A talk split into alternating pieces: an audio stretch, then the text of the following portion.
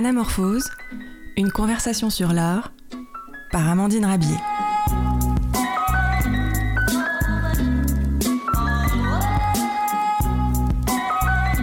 Bienvenue sur Cause Commune 93.1 FM. Vous pouvez aussi nous retrouver en ligne sur cause-commune.fm. Aujourd'hui, nous avons le plaisir d'enregistrer Anamorphose dans un restaurant du 2e arrondissement de Paris, chez Georges, au 1 rue du Mail, où je reçois avec bonheur l'écrivain Jean-Philippe Toussaint. Mais avant... Je veux saisir Monet là. À cet instant précis où il pousse la porte de l'atelier dans le jour naissant encore gris. C'est le moment du jour que je préfère. C'est l'heure bénie où l'œuvre nous attend. L'aube est fraîche, l'air vif picote les joues. Il est un peu plus de 6h30 du matin. Pas un bruit au loin dans la maison endormie qu'on vient de quitter. Quelques pépiments d'oiseaux dans le jardin où les arbres sont immobiles comme le silence. C'est un de ces matins du monde, comme il y en a tous les jours en Normandie, dans les villages que bordent l'Eure et la Seine. Nous sommes à l'été 1916. Depuis quelques mois, Monet a pris possession du grand atelier qu'il s'est fait construire en haut de son jardin pour pouvoir travailler sur les vastes formats des panneaux des nymphéas. Je veux saisir Monet là, à cet instant précis où il entre dans l'atelier, où il passe la frontière entre la vie qu'il laisse derrière lui et l'art qu'il va rejoindre.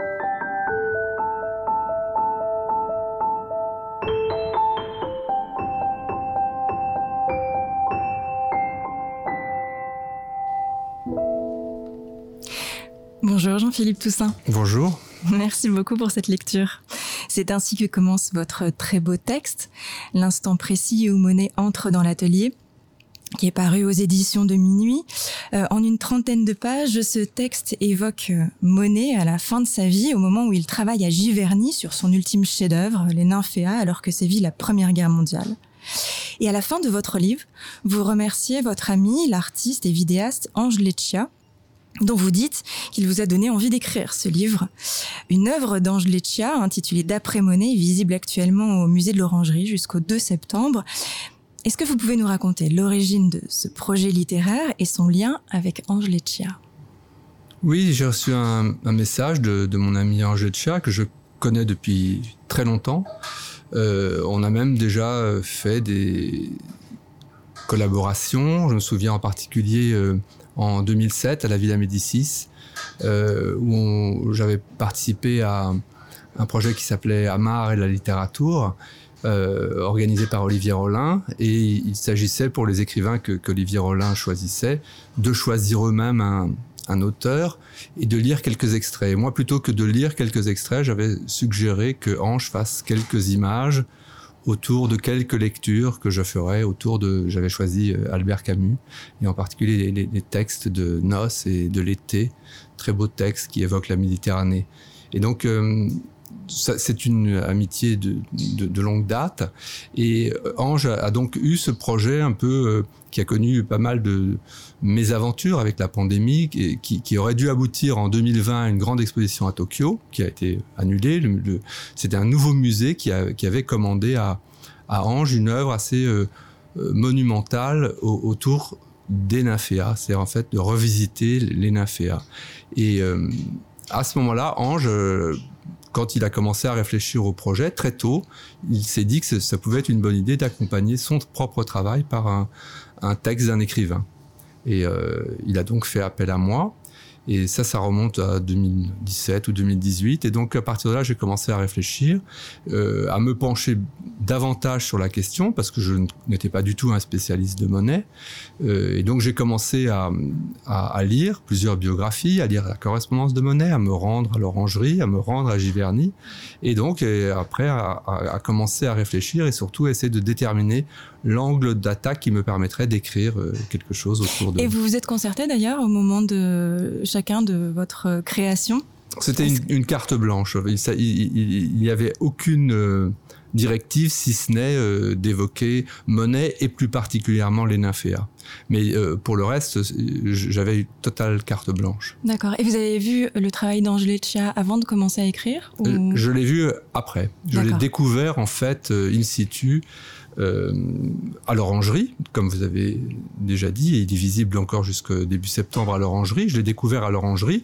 Normalement, s'il n'y avait pas eu la pandémie, j'aurais peut-être découvert à Tokyo. Ça aurait été un très beau projet de se retrouver à Tokyo, mais bon, ça, c'est remis. Ce n'est peut-être que partie remise. Il n'est pas exclu que finalement l'œuvre finisse par euh, se retrouver à Tokyo et peut-être pourquoi pas en 2026 parce que 2026 ce sera le centenaire de la mort de Monet et c'est peut-être pas impossible qu'on se retrouve quand même finalement à Tokyo euh, autour de, Monet.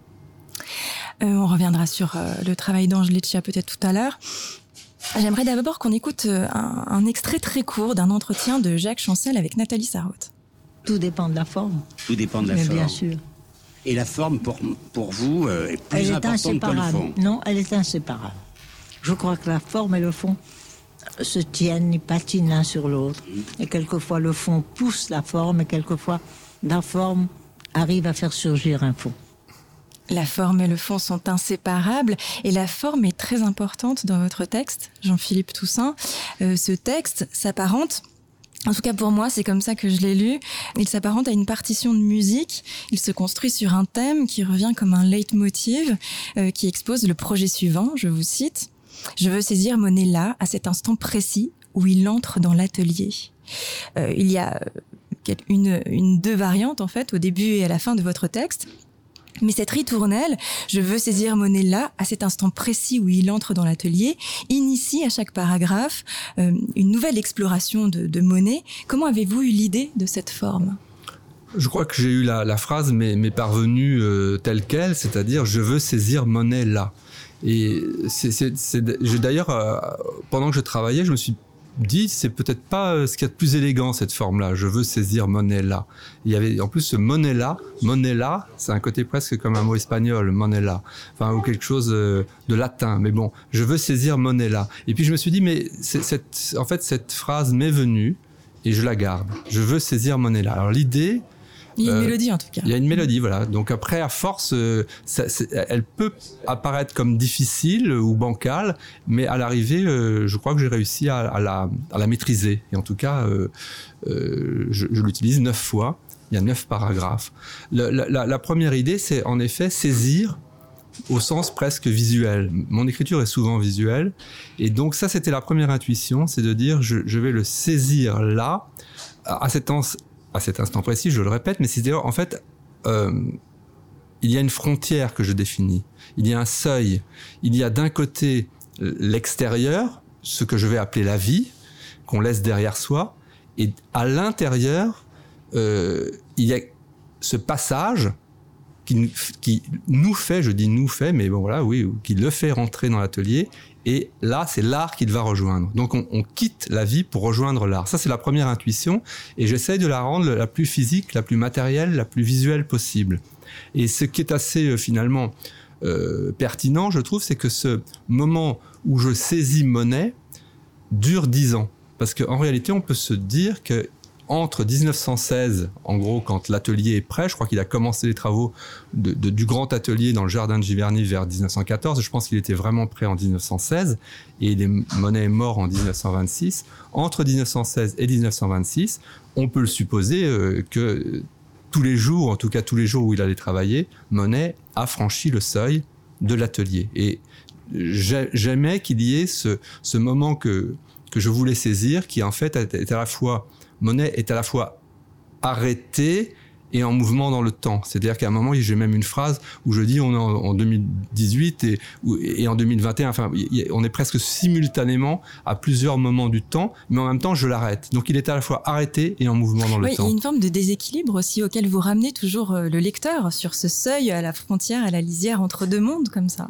Oui, mais je traite une durée. En fait, si, si on veut, je, je, traite quand même Monet entre 1916 et 1926, mais au lieu de le faire comme on le fait habituellement la durée, je traite la durée seulement par le, le biais de l'instant. et de cet instant répété. Et c'est pas euh, faux parce qu'en en, effet, entre 1916 et 1926, il a dû un certain nombre de fois passer ce seuil, passer. Alors c'est évidemment, on n'a pas de témoins, il n'y a pas de photos, il n'y a pas. Mais moi, je peux imaginer qu'il a qu'il l'a fait. Et, et j'aimais ce côté très symbolique que au moment où cette idée qu'il laissait la vie derrière lui. Et ce que je développe dès le deuxième paragraphe, c'est que la vie à ce moment-là, c'est la vie et ses misères du corps, de l'âme, et puis le fait que c'était la guerre. Et ce qui donne d'ailleurs une actualité tout à fait euh, saisissante avec, euh, avec aujourd'hui. Ce qu'il laisse derrière lui, c'est la guerre. Alors, c'est la guerre de 14 qui gronde aux portes de Giverny, mais je dis, j'écris d'ailleurs, mais qu'importe le conflit, ça aurait pu être la Seconde Guerre mondiale, ça aurait pu être la guerre d'Algérie ou la guerre du Golfe. J'ai pas écrit ou la guerre en Ukraine, mais on, on l'entend. Aujourd'hui, quand on lit le texte, on entend, ça aurait pu aussi être la guerre en Ukraine.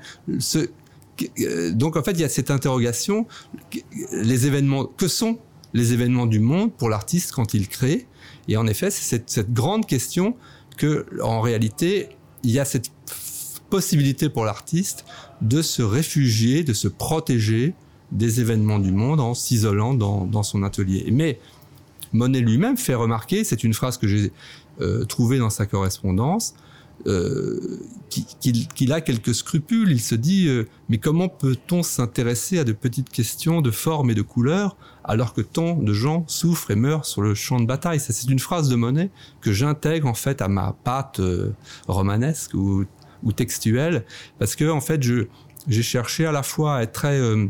C'est ce que je me suis demandé, euh, à quel point euh, justement il y avait de votre imaginaire et à quel point il y avait des ressources documentaires dans, votre travail.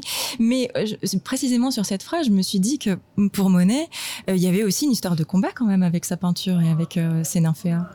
Oui, alors, il mène son propre combat euh, alors, avec il, sa recherche euh, plastique. Voilà, mais en même temps, il a cette, cette remarque et cette remarque, j'ai été vraiment la chercher. Elle est, elle est vraiment, elle n'est pas citée entre guillemets, mais elle est vraiment, elle, elle est issue de la correspondance.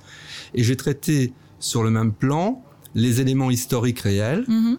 issus de la correspondance de Monet ou euh, des témoignages. Enfin, il y a plusieurs livres qui racontent les, les visites à l'atelier, par exemple la, la visite de Clémenceau à l'atelier, le, le, fait que les nymphéas ont été posés sur des chariots, qu'ils bougeaient les chariots, etc. Tout ça est, est, est, historique, on peut dire, que j'ai été chercher la documentation, mais j'ai mis sur le même plan des éléments qui m'appartiennent en propre, c'est-à-dire euh, des choses qui sont purement euh, autobiographiques, parce que il fallait aussi, je me disais que pourquoi c'est moi qui écris ce texte, mais il fallait que je, je le nourrisse aussi, oui. et que d'une certaine façon, je m'approprie oui. monnaie.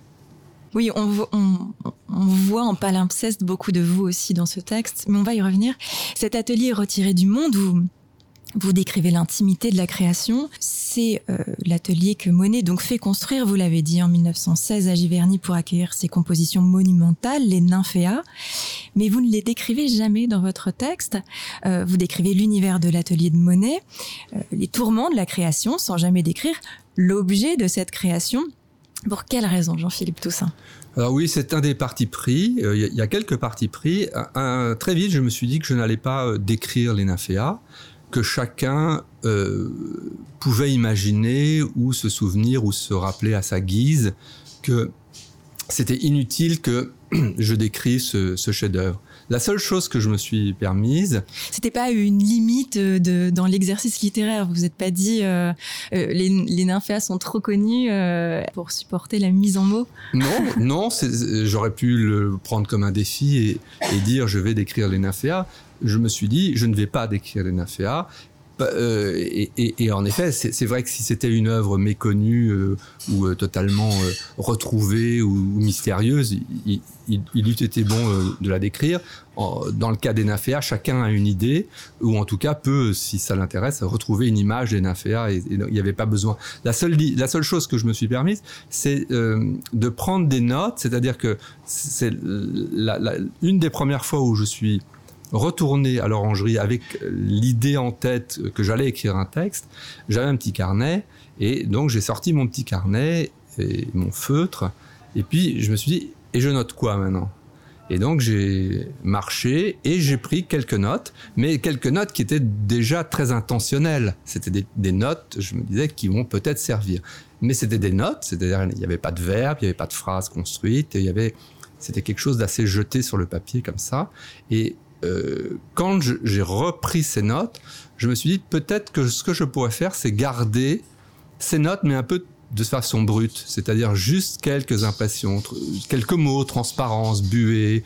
Euh, après, justement, ne pas les décrire, ne pas chercher à faire des phrases, mais juste. Euh, de, alors, peut-être c'est euh, le mot impression qui conviendrait. C'est peut-être j'ai, voulu être impressionniste.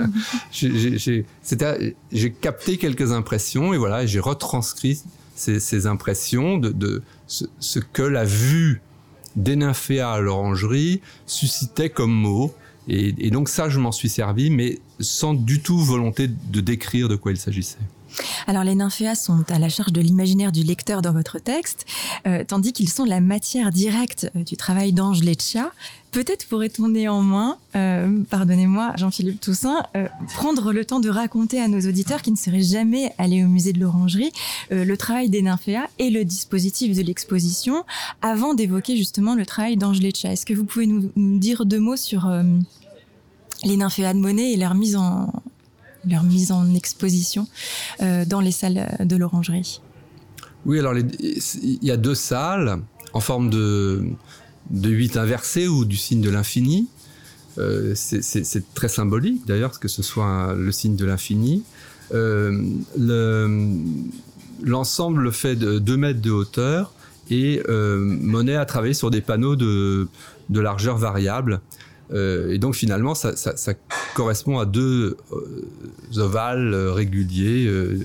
Il y a deux salles qui se suivent et le, les éléments représentés sont à peu près toujours les mêmes, c'est-à-dire que ce sont des euh, surfaces d'étangs, reflets, ciel, euh, branches, nymphéas, euh, fleurs éventuelles, ombres, frissonnements. Et, c'est sur cette matière qui en réalité a été peinte d'après nature, non pas au départ dans l'atelier, mais d'après nature où euh, Monet, dans son propre jardin qu'il a créé lui-même, en plus, il y, a une sorte de, double mise en abîme, puisque Monet est le créateur du jardin, qu'il va peindre euh, à l'extérieur d'après nature, et puis il va venir avec ses esquisses à l'intérieur de l'atelier et les retravailler sur les panneaux euh, prédestinés. Et tout ça pendant en fait dix ans. Et encore, je dis dix ans, mais en fait, quand on regarde de très près, euh, ça faisait déjà dix ans qu'il travaillait sur ce thème des Il commence déjà à la fin du 19e, vers 1897. Euh, euh, Absolument, il y, a il y a déjà des nymphéas, il y a déjà des, des surfaces d'eau, il y a déjà des reflets, en effet, dès le début du, du 20e siècle. Et moi, je pars en 1916, enfin, ma, limite à moi, c'est l'atelier. Donc voilà, c'est l'atelier, c'est le jour précis où, enfin, où Monet entre dans l'atelier. C'est ce grand atelier qui me, qui en plus, ce, ce thème de l'atelier me, me, me plaisait aussi symboliquement parce que c'est aussi le thème du bureau. Pour l'écrivain, c'est le bureau. Et donc, euh, et, c'est là aussi que je me suis senti chez moi. C'est-à-dire que l'atelier de Monet, en fait, c'était aussi mon bureau. Et c'est aussi pour cela que je pouvais finalement m'approprier cet atelier. Nous allons en reparler, Jean-Philippe Toussaint.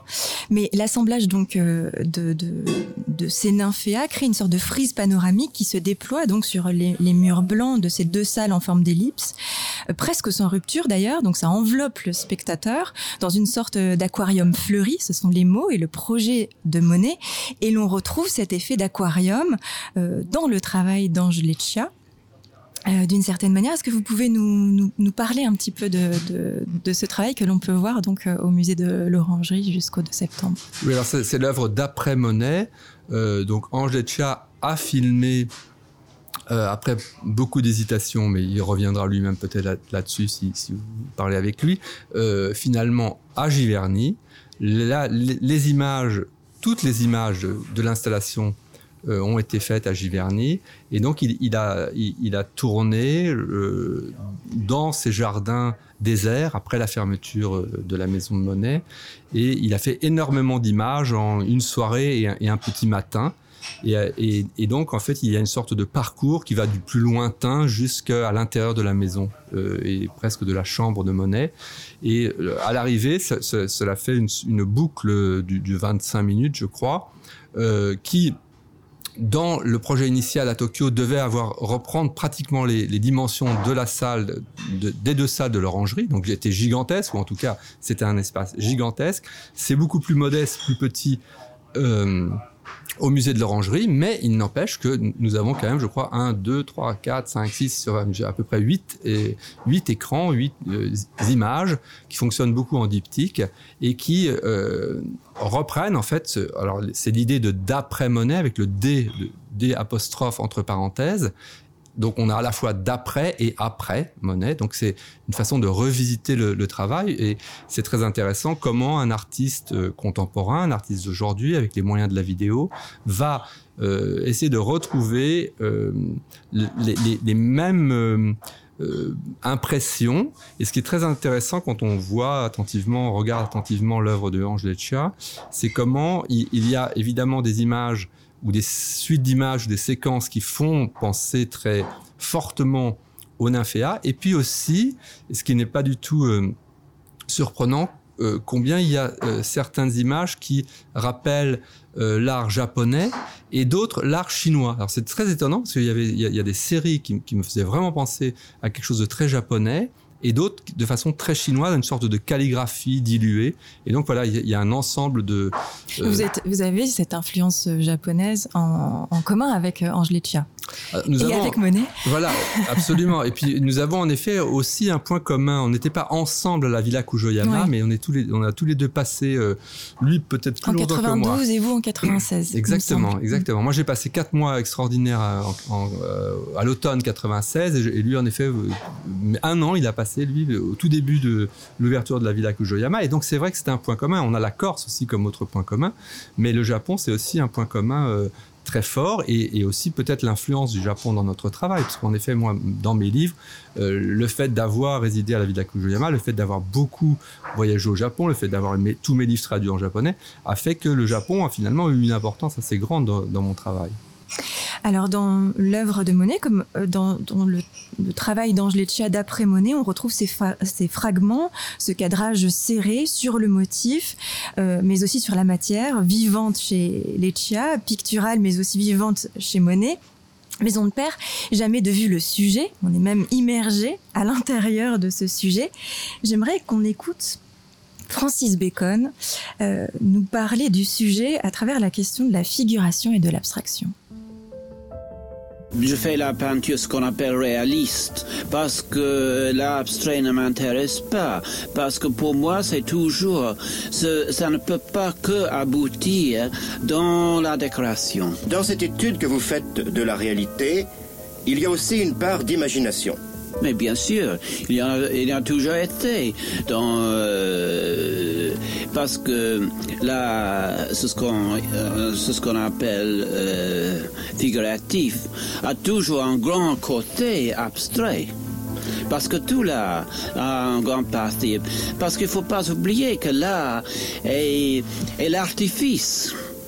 Là, dans cette question, euh, il y a toujours un grand côté abstrait, mais l'art figuratif ne veut pas rester, euh, veut, aller plus loin que l'abstrait, parce que à la fin, l'abstrait n'a pas de raison, tandis que euh, avec la, figuratif, on a toujours, même si on part très loin du sujet, on a toujours le sujet qu'on a vraiment... Comme un point de référence Pas un point de... C'est pas un point de référence. la raison qu'on a commencé euh, à faire la peinture, c'est de retourner. De retourner à la réalité, mais en faisant un détour.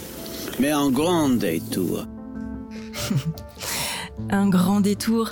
Francis Bacon qui fait l'effort de parler en français au micro de Michel Couturier. Ces mots datent de 1975 et pourtant ils semblent résonner euh, dans le projet décoratif de Monet exécuté 50 ans plus tôt. Euh, l'art figuratif a toujours un grand côté abstrait, dit Bacon. Les nymphéas ne sont-ils pas l'exemple de ce grand détour dont parle Bacon, Jean-Philippe Toussaint?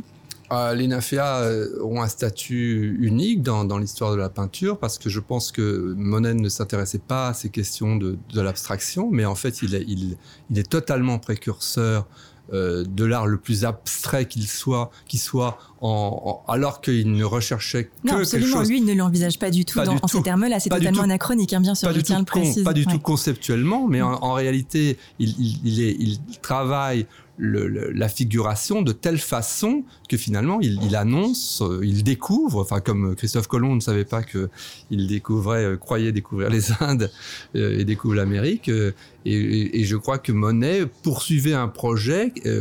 qui, était très différent de ce qu'il va rencontrer. Et l'autre chose tout à fait surprenante et, et géniale, c'est comment Monet est finalement précurseur de cet art de l'installation.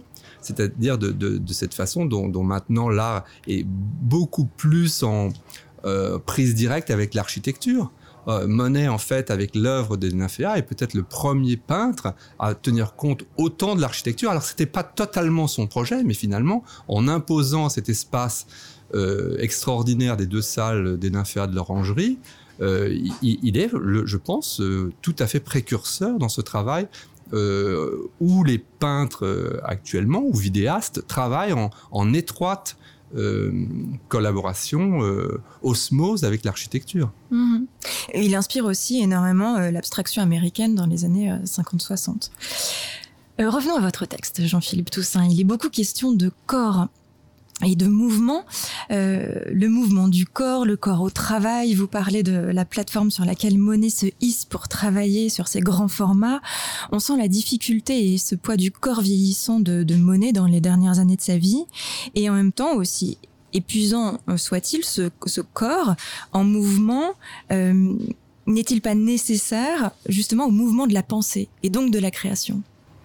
Oui, je pense que c'était nécessaire pour moi de, rappeler ce côté euh, concret, euh, matériel, euh, corporel, même si le, final du texte dit que, Monet ou que la présence corporelle ou terrestre de Monet se dissout finalement, Mhm, ouais, que, que c'est très beau. il, finit, euh, il devient peinture, et, et ça, c'est, ça, c'est, ça se termine comme ça. Mais disons que peut-être pour arriver à cette intuition finale, il fallait que je marque la présence un peu lourde de ce corps, de ce corps un peu euh, euh, vieillissant, mais aussi euh, handicapé. Alors handicapé, certes, pas tant que ça, parce qu'il était quand même robuste, costaud, euh, mais bon, il marchait peut-être un peu plus difficilement. Mais surtout, il y avait sa, vue euh, qui se dégradait. Et ça, je, fais grand cas de cet épisode qui est quand même aussi euh, très emblématique. On, est comme avec Beethoven et, qui devient sourd, Monet devient aveugle. C'est-à-dire pour un peintre, c'est tout à fait. Et, il l'a vécu de façon très très proche, très douloureuse, très rebelle, et donc ça aussi, j'essaye de- de- d'en dire quelque chose. Jean-Philippe Toussaint, je vous propose de faire une pause musicale avec Nick Drake, euh, A Place to Be.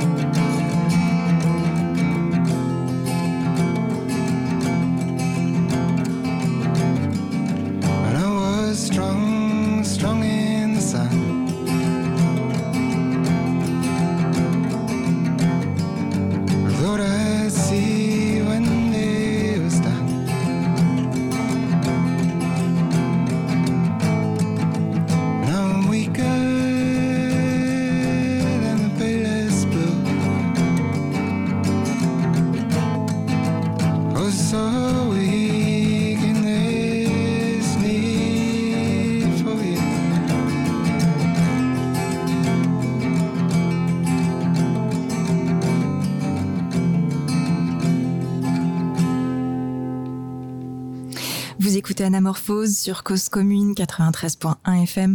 Nous enregistrons l'émission à la brasserie chez Georges dans le deuxième arrondissement de Paris, au 1 rue du Mail. Euh, nous sommes euh, avec Jean-Philippe Toussaint et nous venons d'entendre Nick Drake, A Place to Be. Euh, vous vous vous êtes toujours senti à votre place, Jean-Philippe Toussaint? Du moins en tant qu'écrivain. C'est une question? Oui. Euh, je crois que je me suis toujours senti à ma place dans mon bureau. Euh, J'attache une grande importance quand j'écris au bureau. Euh, Vous vous êtes jamais demandé si, euh, si vous deviez être ailleurs que là où vous étiez? Ben, en réalité, le bureau permet euh, de s'évader en imagination et, et d'aller en esprit où on le souhaite et où on choisit d'être. C'est d'ailleurs le, pour moi le, la, grande expérience euh, de l'écriture, c'est-à-dire de, se retrouver dans un lieu clos où on, a quitté le monde, on, a fermé la porte. Alors il y a une grande proximité avec ce que j'écris dans, dans le texte sur Monet, c'est-à-dire que le bureau, comme l'atelier, est un lieu protégé du monde extérieur. Euh, et dans lequel on va recréer le monde extérieur. Justement, euh, vous écrivez euh, tous les matins, lorsqu'il rentre dans l'atelier, Monet prend congé du monde. Ce retrait du monde, donc, il vous semble inhérent à la création. Absolument. Mais aussi, on peut noter que on- il prend congé du monde, mais précisément pour reconstituer le monde, pour reconstruire le monde. Parce que son projet, c'est, et pour Monet en particulier, c'est d'aller vraiment chercher le monde tel qu'il est. C'est pas euh, de, laisser libre cours à son imagination, c'est vraiment de le restituer tel qu'il est. Mais pour le restituer, il a besoin de cet isolement. Et c'est, une chose que moi-même j'ai toujours constaté, c'est que pour finalement retrouver le monde, décrire le monde, j'ai besoin de me retirer du monde. Ce qui est d'ailleurs un grand paradoxe. C'est-à-dire que ce n'est pas en parcourant le monde que je vais rencontre- rencontrer le monde, que je vais réussir à le restituer. C'est certes, ça c'est un, un moment ou un autre, il va falloir que je le parcours, mais ensuite il faut que je m'isole Pour pouvoir- pour pouvoir le restituer. Et ça, et c'est pareil, je dirais, dans la démarche de Monet. Vous parlez euh, de la peinture qui peut résister à Monet, la peinture qui parfois se refuse. Est-ce qu'il arrive que les mots se refusent à vous, Jean-Philippe Toussaint? Bien sûr, tout le temps. C'est euh, c'est c'est c'est- quand on comprend ça qu'on comprend l'écriture. C'est-à-dire que euh, écriture, euh, écrire, c'est tout le temps se relire. C'est-à-dire qu'en fait, l'écriture ne se donne jamais. Euh, alors, il y a des moments où elle s'abandonne. On pourrait dire qu'à force euh, de d'efforts, de persévérance, il y a un moment où quelque chose naît. Donc, on pourrait dire que qu'elle s'abandonne mais que même après cet abandon, il, s'agit de revenir et de retravailler, et toujours de, de repréciser, et que donc il y a quelque chose de très résistant. Euh, alors, bon, je, je, l'ai moins pratiqué, je le sais moins au sujet de la peinture, je, je, le devine quand je dis que la, peinture lui résiste. Euh, je- J'en ai moins fait l'expérience, mais en effet, les mots, euh, la littérature, euh, je, je sens qu'il y a qu'il y a une résistance, très grande résistance, et qu'il faut vaincre cette résistance, en fait. Est-ce que cette résistance peut créer une appréhension? Alors, je pense que c'est nécessaire, mais il faut aussi surmonter cette appréhension. Mais en effet, on, on- euh, il faut pas avoir la na- naïveté de penser qu'on peut écrire sans, sans difficulté. Euh, après, cette difficulté fait partie aussi du plaisir de l'écriture et que justement le fait de pouvoir vaincre cette difficulté, euh, écrire est une chose exceptionnellement euh, agréable. C'est Mais- exactement la question que j'allais poser. Est-ce que, est-ce que écrire est agréable ou douloureux? Bah, les deux, mon capitaine. Enfin, c'est ça. Le, il y a cette. c'est extrêmement difficile, mais ça offre des satisfactions incomparables. Et et, les- et une, une partie des, sac- des satisfactions que cela offre euh, provient sans doute du fait qu'on a vaincu certaines difficultés. Vous avez donné une, très belle lecture au musée de l'Orangerie le 24 juin dernier, dans la salle des nymphéas. Qu'avez-vous ressenti? Parce qu'il y a quelque chose de, mystique dans la mise en espace euh, des nymphéas. D'ailleurs, en 1952, l'artiste André Masson parle de la Sixtine de l'impressionnisme. Euh, Qu'est-ce que ça a été pour vous, ce- cette expérience? Est-ce que vous vous êtes immergé dans une forme de sacré? Est-ce que la nature, par le biais de l'art, se mêle au sacré à ce moment-là? J'ai senti quelque chose qui s'apparente à quelque chose que je n'avais jamais ressenti comme euh, un lieu qui, serait hanté et hanté de la présence de, Monet. Alors évidemment, il y avait la présence physique réelle de l'œuvre, ce qui est quand même assez rare. C'est-à-dire qu'en fait, j'ai lu à, un mètre euh, des nymphéas. Je pouvais presque les toucher en tendant le bras. À un certain moment dans ma lecture, je tendais le bras et, mon bras, euh, j'avais le bras long et je, tou- je touchais presque l'œuvre. Euh, je, parlais des deux saules et les deux saules étaient juste au-delà de ma main. Enfin, ils étaient tout près de moi. Donc, il y avait l'œuvre de Monet, mais je dirais que étant complètement mentalement dans l'atelier que je décrivais, euh, j'ai senti d'une certaine façon la présence de Monet dans cet atelier. Alors que le lieu, réel dans lequel j'étais était la salle des nymphéas avec le public. Je lisais devant, mais mentalement j'étais dans l'atelier.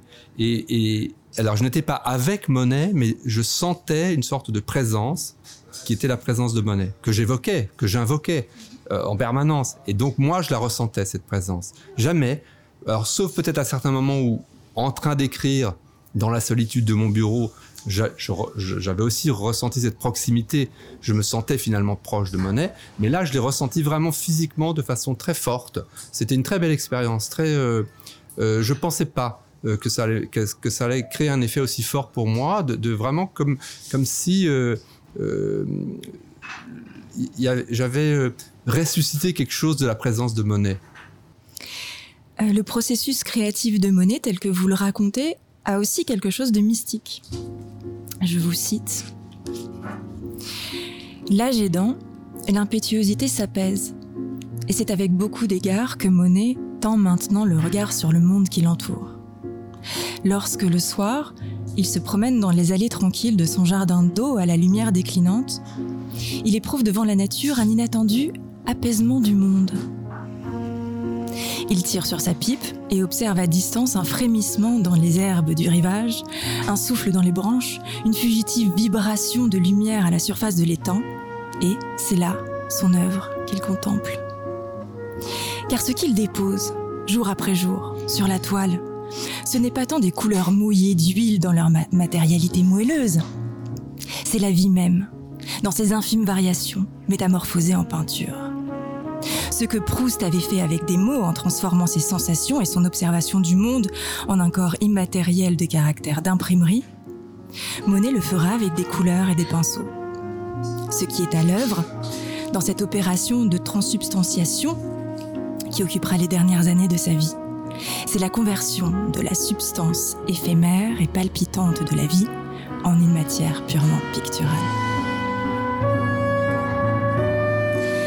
La création, c'est un miraculeux travail d'alchimiste, Jean-Philippe Toussaint.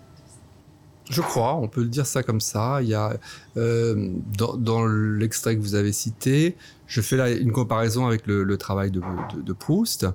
Euh, et, dans les deux cas, il y a cette euh, chose très minuscule apparemment, qui est la, substance palpitante de la vie, mais dans, dans ce qu'elle a de plus ténu, je dirais.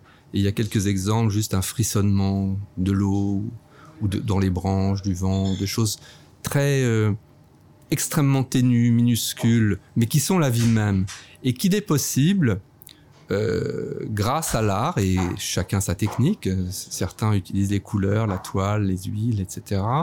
D'autres les mots, les phrases, de transformer en une matière artistique et qui, a, aussi la, propriété de durer.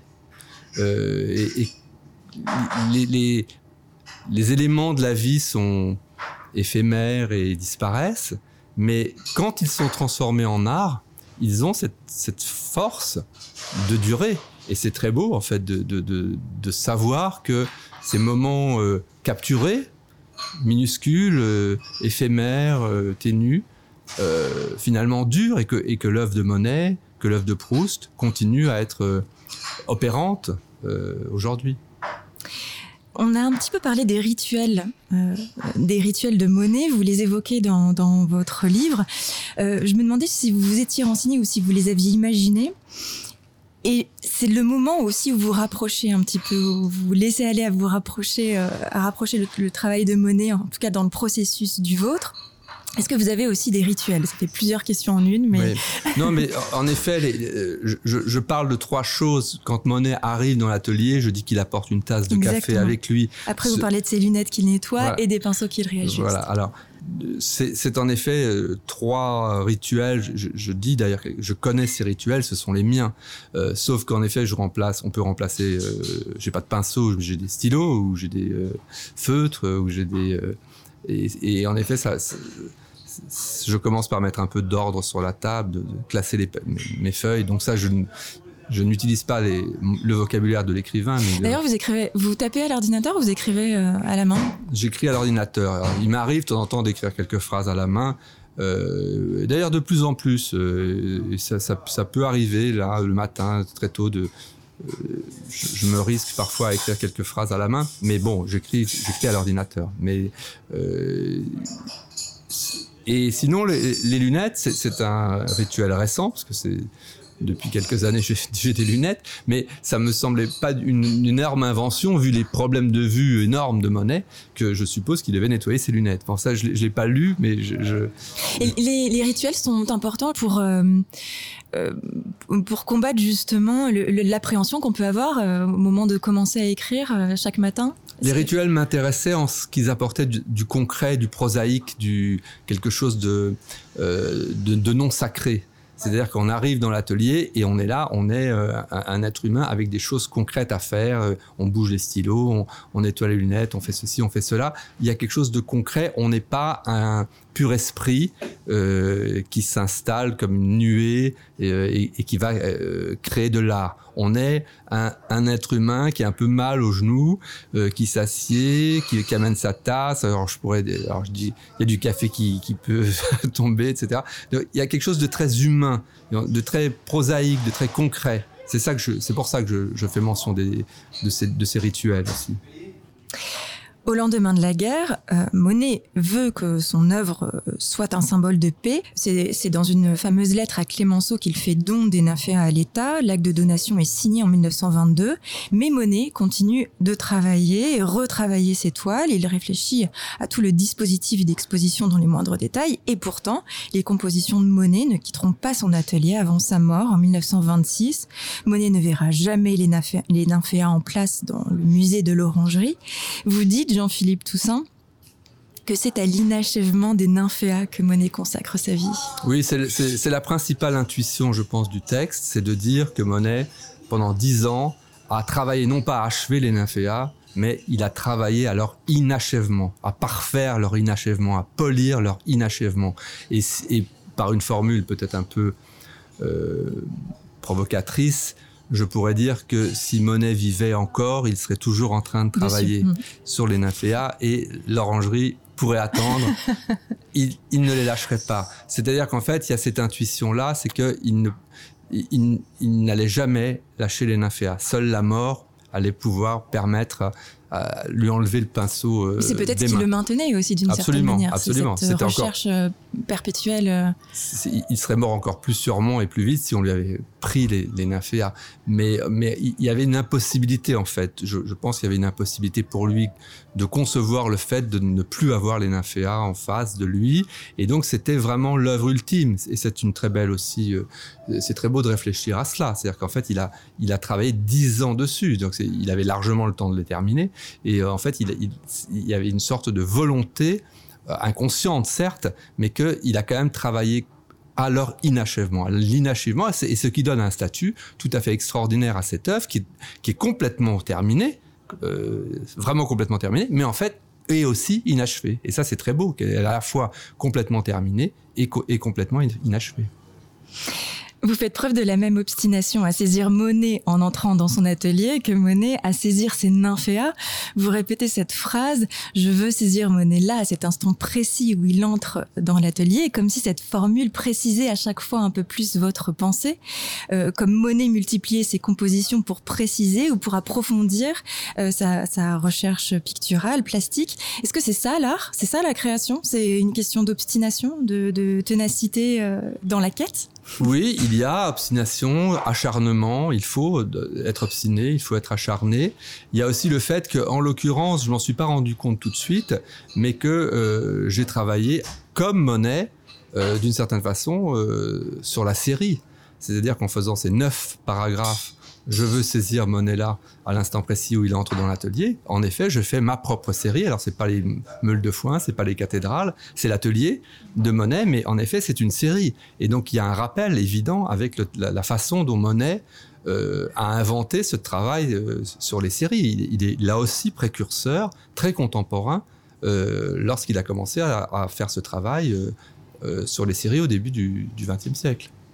Donc c'est une quête achevée ou inachevée? Est-ce que vous avez le sentiment d'avoir résolu cette quête? En ce qui me concerne?